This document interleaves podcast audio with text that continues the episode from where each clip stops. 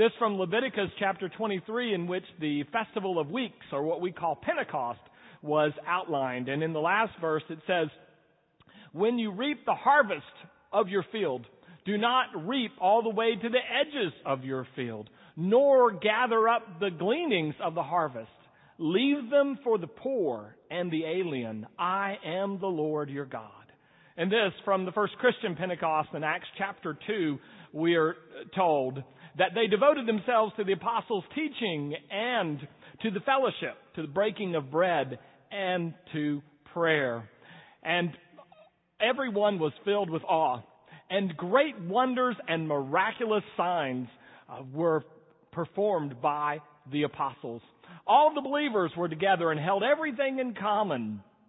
Selling their possessions and goods, they gave to anyone as he had need. This is the word of the Lord. Thanks be to God. Be seated, please. Some years ago, a friend of mine answered the phone for the church at, at where he was pastor, and when he answered the phone, gave the name of the church. Uh, the inquirer said, "Are you a charismatic church?" And he said, "Well, if you mean are we spirit filled, yes." No, she said, "Do you speak in tongues?" And he said, "Well, not ordinarily in our service."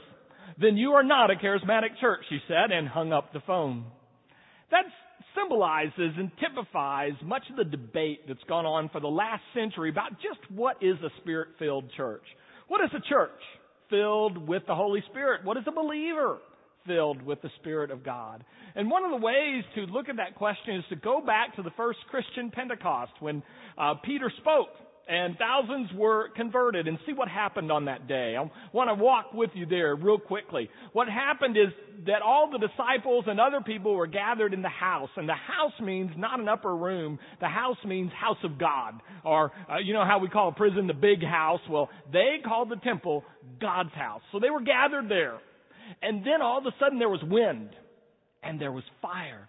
And then people began speaking in tongues, or at least other people heard the Word of God in their own language. Peter preached. 3,000 were converted. The converted formed a community that shared together. That was the first Pentecost. And perhaps all those things are involved when you talk about a church that is filled with the Spirit. But I think we would do well to go back beyond the Christian Pentecost and look at the Jewish festival because Pentecost is not a Christian celebration first. It is a Jewish celebration. The word Pentecost was the Greek term for the festival of weeks, or what they called in Hebrew Shavuot.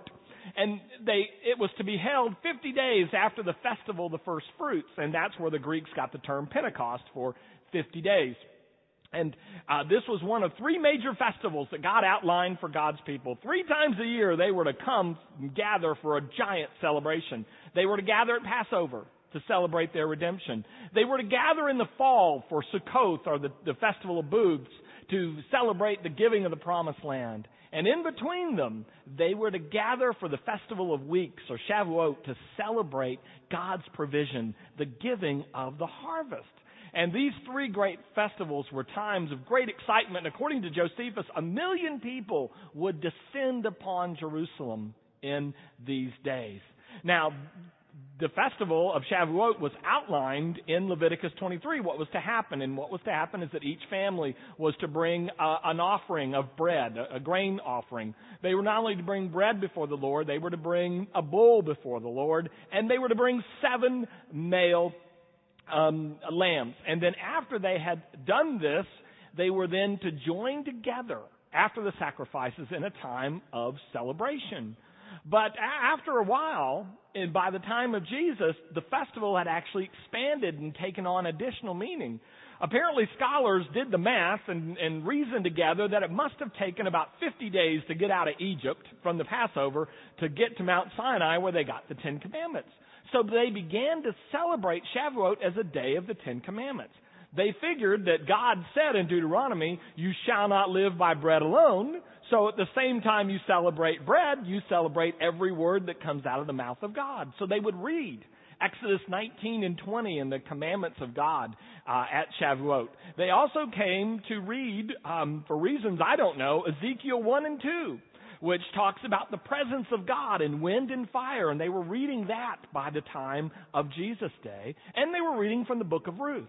It also had become the day in which they celebrated the death of King David. Now, with those facts in mind, let's, let's go back now to the first Christian celebration of this festival. A million people gathered together probably, and suddenly there is wind and there is fire, just like Ezekiel 1. And then there are tongues, there are voices, which is interesting because according to the Jews, God's voice thundered at Mount Sinai and they received God's voice with the Ten Commandments. So you had winds, fire of Ezekiel, voice just like the Ten Commandments, and then uh, Peter preached this sermon. 3,000 people came uh, and became baptized and became the first Christian community. Interestingly, at Mount Sinai, when Moses was receiving the Ten Commandments, do you remember what was going on down below? They were worshiping a golden calf. And when Moses found out about it, he was greatly distressed and he called and rallied and said, All right, those of you who are faithful, pick up a sword and kill anybody that was involved in this plot to worship another God. And do you know how many people were killed? Take a guess. 3,000. The exact same number that 1,200 years later would become converted. And I assure you by now, the worshipers who were there at Pentecost, their eyes were getting about this big because they were seeing and hearing the scripture fulfilled right in front of them. But there was one more point. There was, there is this. In Leviticus 23, it said at the end of talking about how you celebrate the festival at Shavuot, it said, and when you gather the harvest, don't reap all the way to the edges of your field. Believe that. And don't pick up the gleanings. Leave that for the poor and for the alien. Shavuot was a time to thank God for the harvest. It became a time to celebrate the Word of God and the presence of God, but it also became a time to care for the poor. And in fact, after they had the big sacrifice, when they gathered for a meal together, they would invite the poor and share the meal with them because they knew that God cared about the poor. Now let's go back to Peter. What happens? He preaches a sermon. 3,000 people get converted at Pentecost. And then what do they do according to scriptures in Acts 2, 40, uh, 2 to 45? They gather together, they sell their stuff, and what do they do with it? They give it to the, the poor. Because that's what you do at Shavuot. That's what you do at Pentecost. You celebrate the presence of God, the Word of God, and you care for the poor. It seems that the Jewish understanding of Pentecost helps us see that one of the signs that the Holy Spirit is really in your midst is that you care for the poor. Let me make two observations this morning. The first one is this. If you claim to be a spirit filled community and don't care about the poor, you are not. If you claim to be filled with the Holy Spirit of God as a believer and you don't care about the poor, you need to think about that again. Because the biblical witness is this anybody who's filled with God's Spirit cares about the people God cares about. In the Bible, it's very clear that God cares about the poor. God worries about the widow. God worries about the orphan. God worries about the person who's grieving. God worries about the person who doesn't have enough to eat. God worries about the person who is lonely. That's God's Spirit. That's what God is like. And if we claim to be full of God, but we don't care for other people, that's an empty claim. That's an empty claim. The Jews knew this, I think. One of the stories that they, uh, that they tell is of a rabbi named Bansha. And Bansha lived in a time when a lot of people just didn't care about God, and he was frustrated trying to get people to care about God. So finally decides, well, I can care about God, and I'll devote my life to doing that, and maybe others will follow my example. Maybe they won't. Well, he lives a wonderful life and a righteous life, and he dies. And he goes up to the gates of heaven. And there he's met by a prosecuting attorney whose job is to uh, convince God not to let him in. If you wonder why they'd ever make up a story like that, read the book of Job. And then he's got a defense attorney whose job is to convince God that this guy ought to get in. So he gets to the gates of heaven. The defense attorney says, This is Rabbi Bansha. And as you know God, He has kept your law. He has loved you with His heart and soul and strength. He's loved other people. We have never heard Him say a bad word about anyone. And they look over the prosecuting attorney and he's like, I got nothing. This guy's great. And God smiles. And God says, Rabbi Bansha, You have lived such a wonderful life. Ask me for anything, for anything on earth or heaven, and I will give it to you. And Rabbi Boncha thinks about it in a moment and he says, I would like for all in eternity a hot buttered roll when I wake up in the morning. And they look at the defense attorney and he is frowning. They look at the prosecuting attorney, he is grinning, and God is greatly disappointed. A chance to ask for anything on behalf of anyone, and all he can think about is a hot roll for himself. The Spirit of God, when it is moving in us, makes us think about other people. There was once a gathering of people who claimed to be very strong followers of Jesus, and it was kind of like Renovaré. They were all gathered there learn how to follow Jesus more. And, and a speaker said to them, How many of you think Jesus spent any time with the poor? And 80% of them said yes, which kind of makes me wonder what Bible the other 20% were reading, but that's another story. And then he went on to say, And how many of you spend time with the poor? 2%. 2% did what Jesus did. We cannot claim to be the people of Christ and ignore people in need. A few weeks ago, we had the great day of service, and it was my privilege to uh, minister uh, among people in need on another side of town. And I want to tell you, I do not do that nearly enough. We heard Scott say that when you share, it does something for other people, but it does something also for you, and I learned that. Too much of my life, I've been part of the 98%. And that must change. If I'm filled with the Spirit, I care about what God cares about. And God cares about those who are in need. One other observation. This builds on what Dinah said last week. You may remember Dinah talked about the town of Priene in Turkey, where the early Christian community settled. It had a big temple to Athena, and when you were a pagan, you built the biggest, baddest temple, kind of like Cowboy Stadium, I guess, that you could build.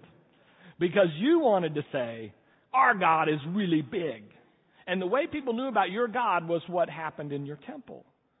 But Jewish scholars will tell you, they may not believe it, but when they read the New Testament and they look at Pentecost, they know exactly what's happening. God is saying, I don't live in that building anymore. Here's the wind, here's the fire. I live in the people.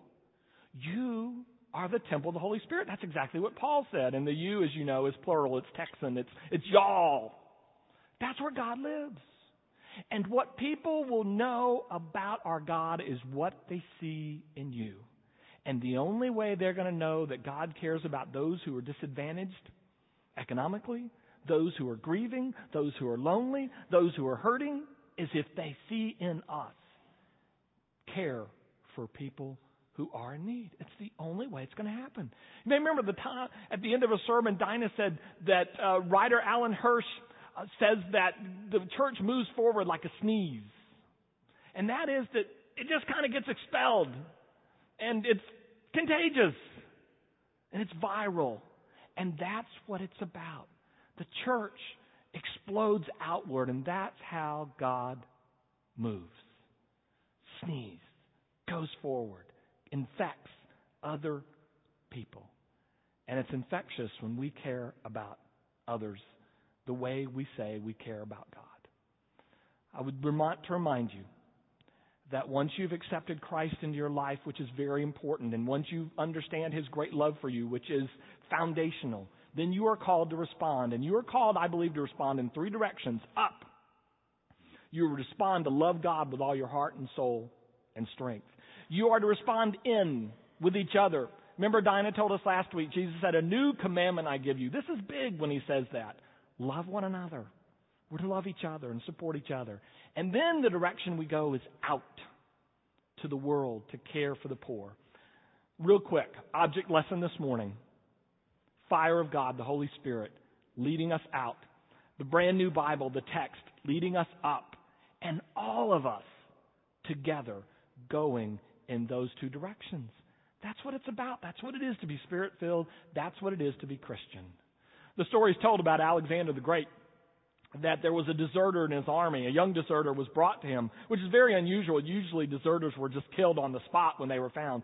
And he was brought before Alexander, and Alexander said to him, Young man, what is your name? And he said, I share the name of my king, Alexander. And Alexander the Great looked at the young man and he said, Well, young man, either change your life or change your name. What is your name, church? Christian. Well, are we going to live up to that? Or do we change our name?